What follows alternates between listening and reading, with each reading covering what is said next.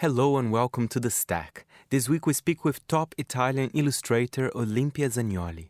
She designed covers for publications ranging from The New Yorker to The Hollywood Reporter. We also speak with Janine Van Gool from quarterly title Uppercase. And finally, Jim Heimann, executive editor for Taschen America, on their new book Looking at Toy Ads. Enjoy the show.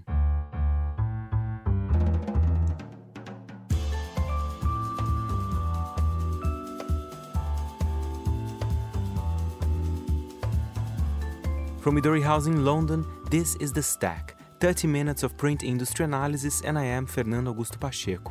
Coming up on the show, I'll speak with Janine Van Gool, publisher, editor, and designer for Uppercase magazine, and also Jim Heimann from Taschen America. But we start the show with Italian illustrator Olimpia Zagnoli. Her eye catching imagery was featured in the covers of iconic publications such as The New Yorker and The Hollywood Reporter. Zagnoli also has a line of objects with her father and a new book out revisiting the last 10 years of her career, Kaleidoscopica. Here is Olimpia with more. This book is called Kaleidoscopica, which is Italian for kaleidoscopic. And it's kind of a made word that, in a way, for me, uh, resembles, um, you know, a, a piece of wood or or paper that takes life with pieces of plastic, of color, of fabric, and all these pieces can uh, move around and change. So every time there's a new image, a new scenario that grows out of just like, like these few elements that uh, keep moving around and creating uh, new forms and new shapes. Uh, so that that was the concept of the book and of this exhibition uh, of the same name that's going to open in September in Italy, in Reggio Emilia, which is my hometown.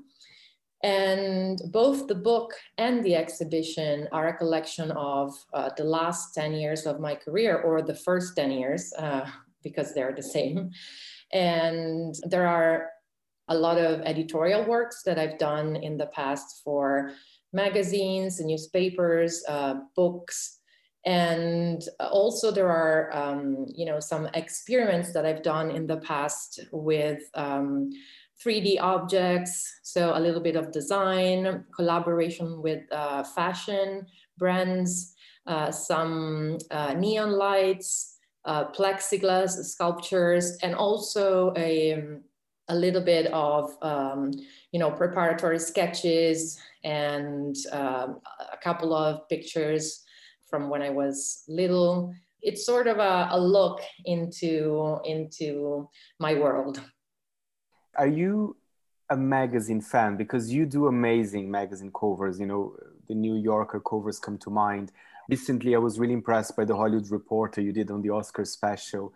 Uh, but what's your relationship actually with magazines? Do you enjoy them, or because you know sometimes you might have to write about perhaps a topic that you don't know much about it? Uh, but what's tell me your connection with print media? Well, I love I love printed media. I love books. I love magazines. I'm not a, a magazine uh, nerd, if you want, but uh, because I, I, I I like them, but I'm only subscribed to a few magazines. Some are more independent, like I really like The Smudge, which is a Los Angeles-based um, Riso printed magazine. I love Monocle. I love uh, Interview, and I like Apartamento as well. Uh, so these are the magazines that I, you know, have around the house um, most often. But I like to to look at magazines. Like when I walk into a newsstand or or a bookstore, uh, magazines are always a great source of inspiration because they're they change so fast, which is something that I really appreciate about editorial world. Like I like the idea of making a cover and the cover is done in maybe like two, three days and then it's published and you see it on newsstands and then two days after is in the trash can, which in a way for me it's a poetic uh, vision of learning how to let go of your own work and appreciate it for what it is in that specific moment but then just leave it and, and move forward. So I'm not a big collector, but I definitely enjoy, you know, seeing printed media and uh, magazines. And talking about cover, I, I, you know, I don't know about you, but for example, even you know, the New Yorker, I actually I don't buy every single issue, but I do choose by the cover at times. You know, if it's a beautiful cover, for example, one of your covers, I'll definitely go and buy it. So I think there is a, such a big power uh, to a cover as well. You have such a tremendous responsibility as well. Yeah, and uh, you know, I am so fixated with images uh, in general that I buy books for their covers and I, I choose magazines uh, by their covers and I judge a book by their cover. Like, I think it could sound superficial because it is in a way, but communication is everything in, you know, the society of today like we we are bombarded with images so choosing the right image to communicate whatever message you, you want to send is very important. So I don't appreciate when, you know, book covers are very lazy or done with like stock images or asking some, you know, in-house graphic designer or, or illustrator to replicate some other illustrator style. I find it very lazy. And since books and magazines are quite expensive, I wouldn't, you know, appreciate spending money on something like that. So I think it's very important. And I'd rather, as a consumer, I'd rather uh, support a, a, a you know a publishing house that decide to publish less titles or less issues uh, per year but maybe more curated.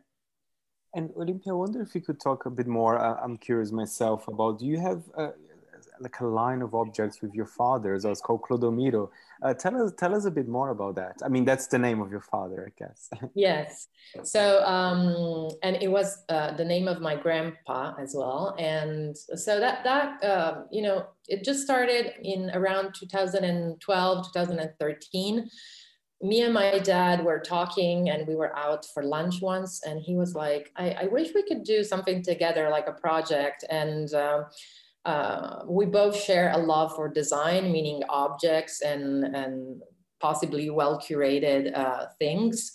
So we started to think about you know possibly doing something together and he's like why don't we open a shop um, online uh, because we couldn't afford to have a physical one. And you know, you'll you'll design uh, the objects, and I'm like, oh yeah, that that sounds great and very adventurous. And he said, um, but I think we have to find a theme, like a common, like a red thread or something that. Um, that that we can follow as a theme and and he suggested why don't we choose sex which was a little unusual to be um, coming from my dad's mouth. So I was like, um, okay, so what do you mean? And he's like, well, you know, uh, everyone, we're all human beings. Everyone is uh, is um, surrounded by, uh, you know, love and and connections and is looking for either sex or just like interactions with others. So in a way, it's a theme that will never die because uh, we're, constantly looking for that sort of connection. So, so I said, okay, let's try to keep it as a uh, you know starting point, uh, but I'll try to simplify it in the same way that I do with other other works of mine. So um, that was kind of the main themes, and then from from there we developed a series of porcelain plates. We did some pillows. We did some T-shirts and, and a few other objects. The latest one is a vase that's called nudo, which is Italian for naked. It's amazing. I mean, it's going to be a busy year for you because besides, of course, the line of your father, the upcoming exhibition, which I find super interesting. When do you think that might be open? Do you think around September's time? It should open around the, the 24th of September. So by the end of September, I'm crossing all my fingers. and it's to be an exhibition in a, a, beautiful building from, you know, 1500. And it's to be um, seven rooms. Uh, they have like these beautiful rooms that are all frescoed. So there are frescoes on the ceilings and a series of um, panels inside the uh, the place where my work is going to be exhibited. And again, there are there are going to be a lot of uh, uh, works that you'll find in the book as well, which is published by Lazy Dog Press, which is a small but very very nice uh, publishing house here in Italy. And the works inside the exhibition are um, a lot of them are in the book but some are not and, and vice versa. So some some of the works that are in the book are not in the exhibition so that it's not really a catalog but it's more of a of a of a guide let's say And uh, there are a lot of projects that are starting in parallel to the exhibition. Like uh, we're working with um, primary schools, like kindergartens in Reggio Emilia, which is which are very famous uh, kindergartens because they have a method that's been, you know, uh, copied around the world. And um, so, so they have very interesting artistic projects. So we're trying to build a communication with them and a conversation with these other local realities uh, and take the exhibition not just as a celebration of, of myself, but also as a, as a way to interact with the community as well. That was Olimpia Zagnoli. Her book, Kaleidoscopica, is out now. Staying in the world of art and illustration, we now feature the wonderful Calgary based title Uppercase, a quarterly publication on craft, fashion, illustration, and design. I fell in love with one of their latest issues on stationery and paper goods, and they also publish books. I had the pleasure to speak with their publisher and editor, Janine Van Gool. I like to call it the magazine for the creative and curious, which is the tagline that I put on the on the cover. And so that's fairly broad, creative and curious people. But it started out as um, my personal interests are in graphic design, and that's where I have my training. And so when I founded the magazine, I was looking at things that inspire me as a graphic designer. So typography, illustration, but also craft and uh, things handmade and looking outside of the world of graphic design for inspiration. So that's where the curiosity part comes into play. And over the years, because it's been 12 years since I started publishing it, um, it's evolved and definitely it's more about craft and handmade creativity these days and um, creative people living creative lives. And although you're based in Canada, I mean, just reading the issue here, it feels quite international. It feels like it's not just kind of for Canadians in a way. Uh, is that the case? Is that what you wanted uh, to do as well? Yeah, it's always been internationally focused, if you can call it that, magazine um, with contributors from around the world. And the, the people that we featured are from all over the place. That's part of what I think makes it interesting to curate is those uh, diverse perspectives. And I couldn't quite believe when, uh, you know, I think it says that it's a one woman operation. I mean, it, it, doesn't look like it. I mean, it looks so kind of, I mean, super professional, but it, it's impressive that as well. It must be quite busy as well for you. Yes, yes. I'm always I've always got things to do. But as I said, I'm a graphic designer by training, and so that is my profession. So what I have learned since founding the magazine is how to be an editor and to learn how to curate and to write and to do all these other skills that I I kind of got introduced as a graphic designer working for clients and seeing how, you know, working with other people, how say the marketing director of Calgary Opera, whom I used to work with, you know, how do they market an opera or working with art galleries and publishing with them their catalogs that would go with exhibitions. Um, and I worked with book publishers, and so I'd have to input all of the text edits on manuscripts. So from all of that in the graphic design world, um, I brought it into my experience as an editor. Um, but thank you for the compliment that it looks professional. So it's uh, definitely my professional pursuit, and I've put a lot into it over the years. And I must add as well that it's not just a magazine. I mean, as you say, you also publish uh, books. And how often it comes out? Because the magazine is a quarterly, right? Uh, so, for example, how many books would you have in one year, more or less? Um, it depends. So, yeah, the magazine is the main scheduler because I have those finite deadlines. Um, and then I also publish, right now, I'm concentrating on what I call the uppercase encyclopedia of inspiration.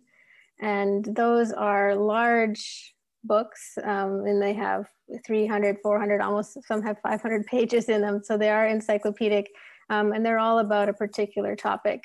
So um, the most recent one is called Yarn, Thread, and String, and that features artists who use those materials in their work and about um, farmers who produce flax or who raise sheep and like how the, the the journey of the fiber from from field to artisan is what that book is about. Um, and so those books are an opportunity for me to really immerse myself into topics that that I enjoy and that my readers enjoy. So I've done nine of those encyclopedias. So I suppose I'll be doing all 26 letters because each one is, is got a, a different letter um, on the spine. So I'm doing them in, I call it whimsical order, so non-alphabetical, but I think eventually I'll, I'll get all, all letters of the alphabet. And then they also publish Little U, which is an occasional magazine. It's a small and cute version of uppercase. So it's like five inches by six inches, so very small, but it has 240 some pages and it's full of content about design and illustration inspired by the children's realm and children's industry, like children's clothing and children's books and toys and sewing softies and all sorts of cute things like that. And, so that's the range right now. Keeps me busy. it's a it's a big range. Uh, the latest issue, which is out now, which I think people can buy, you know, on your website, and also you have some great stockists around the world as well. It's issue forty nine, which is all about surface pattern, right? That's correct. Yeah, so that's a topic that I've visited a few times over the years with Uppercase. It's um, something that a lot of my readers are pursuing as in a career to become surface pattern designers, so to design fabric and products with um, stationery and that sort of thing. So it, it's got profiles of 100 readers who submitted their work out of, and nearly 800 people submitted. So, you know, I curated a sampling of both the best talent, but also a diversity of talent and people in all stages of their career, um, and showing a range of styles and, and opportunities that there are in surface pattern design.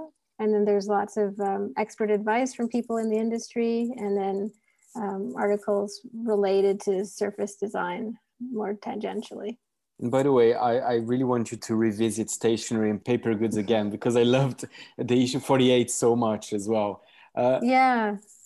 I that mean, one has uh, been very popular. It's on its way to being sold out already, which is kind of a shame because people are really loving it. I mean, that's amazing. What are your biggest markets outside Canada? Uh, of course, I found your magazine here in the UK. I mean, I, but I'm not sure if the UK would be a big market. Um, well, actually, um, the United States is the biggest uh, market for the magazine, and then Canada does well. And then I have an excellent distributor in London called Central Books, and I've been working with them since 2013. And they do an excellent job of getting the magazine out and about in the UK. So that I think the the the UK audience is a lot more the people who find it in a stockist like you did, but we do have subscribers fairly substantially, I would say, in in the UK and Australia, but North America is really the the biggest market currently. That was Janine Van Gool there from Uppercase Magazine. To buy their most recent issue, go to uppercasemagazine.com.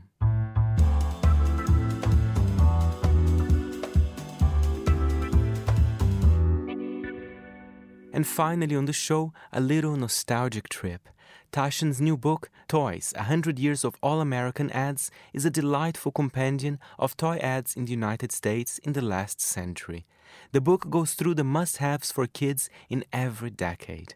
The book was edited by Jim Heimann, executive editor at Taschen America. He tells me more about the book and the upcoming Taschen releases this summer you know there was advertising in the the first half of the 20th century but what really you know jettisoned the advertising was the baby boomer generation. So uh, after world war ii in the late 40s early 50s toy manu- manufacturers realized they had this uh, huge market that all of a sudden existed. And so then they aggressively started to advertise toys uh, in places that weren't uh, marketed before. So yeah, you see exponentially a, a much larger advertising uh, of toys happening to address that baby boomer generation. Um, they're the ones who really had the the not necessarily they, but their parents had the money, you know, to uh, purchase toys. And prior to that, especially in the early part of the 20th century, leading up into World War II, toys were kind of a, a special thing. A lot of toys were made by hand. Things were handed down, so you didn't have a lot of uh, marketplace for toys. it was kind of a luxury item for a lot of uh, mainstream people. So the advertising wasn't necessarily there because the market wasn't there. Uh, but again, after you know after World War II, that's when it really took off. And uh, I have to to add as well. I mean, it's amazing, kind of the research you've done for the book, because I think we were discussing before the interview. You know that after the 50s, it's a bit easier to find some of the ads, but before that, it was very hard. It was mainly in trade publications, but you know, you did manage, and there's quite an impressive uh, kind of pictures in the book. How was this kind of research process? Uh, well, we kind of looked for the obvious places, um, you know, magazines that were geared towards children. So there would be a, you know, a boys, you know, a boys magazine, or there would be Boy Scout magazines, and of course they would advertise, you know, products in in those type of magazines. So there were there were in the 20s and 30s, there were magazines that all, uh, all of a sudden uh, were in the market that address specifically children, and that this was a whole new thing because children weren't really considered, you know, part of the uh, publishing target. So with that, we looked for those, you know, those particular things. Comic books, as I uh, mentioned earlier, were a great vehicle for because you know that was what children were looking at were you know comic books. And that's where you see the introduction of the character uh, related to the product. So that mickey mouse was probably one of the first ones that you know became a huge, huge success with marketing the toys, followed by other comic book characters uh, in the 1930s. And then you get into the, the 40s with the, the um, Western characters, Roy Rogers and so on. And they, they really, really started to market, you know, products, everything from, you know, clothing to food to uh, jewelry, uh, anything you know to go you know with with children. So it was a little rough in the really early years from the turn of the century primarily because toys were not manufactured in the united states. The main place where toys were were made was germany. So germany had the market pretty much corralled up until world war one. Once world war one hit forget it you know there was a ban on anything from germany uh, in the united states. And so that made you know american manufacturers start to produce more toys along the lines. And then you get the 1920s, and the economic structure of the United States changes so that the middle class now has more expendable money for things like toys. Because prior to the 20s, toys were a luxury item, usually reserved for people of means. Um, but if you were middle class or lower class, a, a toy was almost unattainable, uh, even at Christmas time. So, you know, you see these kind of economic shifts and the toy industry rises to the occasion as each one of these uh, kind of economic shifts happens. So, but correspondingly, you know, the advertising is hard to find. So, yeah, we really had to dig, you know, pretty deep. Uh, catalogs were great in the 1930s. The Sears catalogs, they featured a lot of products that we couldn't find anywhere else. And I have to say, from the 70s onwards, I could kind of see already some similarities of what we have today because there's been kind of more licensing. You start to see kind of toys based on Star Wars, among other kind of films or, or, or TV series. Uh, I think the 70s was, was quite an interesting one as well. Yeah, 70s is, you know, starts to, uh, by the 60s, you know, is a well established toy industry. So they had uh, conventions every year. There were, you know, a lot of uh, uh, interesting products being introduced. Uh, again, they still had the baby boomers' attention, so there was a lot of product that was coming out, and the ads were similar in the 40s through the 50s, and then it starts to shift in the 60s when advertising agencies got involved, and then you start to see the look correspond to more mainstream advertising. So the type gets, you know, a big headline with small copy, large photograph. And so they're really formulating the ads based on the general advertising world. The exception is comic books. And in comic books, kind of anything went because the reproduction was so bad because the, the print in comic books doesn't, you know, really sustain good printing quality. So sometimes that, you know, the registration was off or the graphics were really garish. And I, I actually actually really respond to those just because they're so bad often. and the products that they're offering are so offbeat with sea monkeys and, you know, a hundred, a hundred soldiers for a dollar, uh, 25 cents or a dollar, whatever it was. But they were really, they were really, you know, catering to this, uh, to kids in particular. Well, you know, larger companies, toy companies really had a more sophisticated formula to approach the advertising these days i'm not exposed you know to toy ads i mean do you think they they have the the ads from today have something to learn from the ones uh, featured here in the book Oh, I think so, but you know, it's just translated. The, the media has changed. You know, you're you're not going to have you know a, a, a, group of children and young adults. The people who are the you know the buyers of this product aren't aren't looking at anything in print you know it's, it's very foreign to them so the advertising is going to be much different you know it's going to follow more more you know video trends you know getting their attention that way so they can learn from it but you know print is static and you know this new generation wants everything flash before them in you know youtube version so it's you know the market has changed and the advertising has changed so in some ways you know it's a nice encapsulation of a, of a time that you know no longer exists. Besides this fantastic book, I mean, of course, uh, you work for Taschen. Are there any other projects, you know, for the summer that you you guys are excited about as well, just for our listeners to know as well? Oh, we have a whole slate of things. I mean, we really kind of accelerated, even within the the confines of the the COVID. Uh, problem. Um, we haven't stopped, you know, putting projects forward. My own personal projects that I'm working on is a photographic history of California. So uh, I did one on Los Angeles a few years back, and now we're going to do one on California. So, interestingly enough, no one had ever done a book on the photographic history of Los Angeles. There was a lot of different books, but nothing that you know encompassed from the statehood of 1850 all the way up to uh, you know into the 21st century. Uh, and the same thing is is going on with the the book on photography. Uh, we have a really nice Hockney book coming out. Uh, David's been in, in northern France uh, for the past two or three years, and he's uh, on a little farm uh, in the northern part of France, uh, pretty much isolated. But he's done a whole series of uh, paintings on his computer Uh, of the changing seasons, and it's pretty fantastic. That's really a beautiful book. We have a big Salgado book that's coming out also, the photographer. So, you know, some some really nice titles, you know, in that direction. The other project that I'm working on is a book on European menu design. I did one on American menu design that was from the 19th century all the way through the 20th century. And we're doing the same thing for European menus. So that book is laid out. We're we're delayed a little bit on that coming out. It'll probably come out in 2022 as well as a California uh, portrait of a of the Golden State. So those are a couple things to look forward to. That was Jim Heimann there. Toys 100 Years of All American Ads is out now. Well, that's it for this week's show. My thanks to our editor Nora Hull. And if you have any comments or queries, feel free to write to me, Fernando, at fp@monocle.com. And remember, we're back next Saturday at the same time.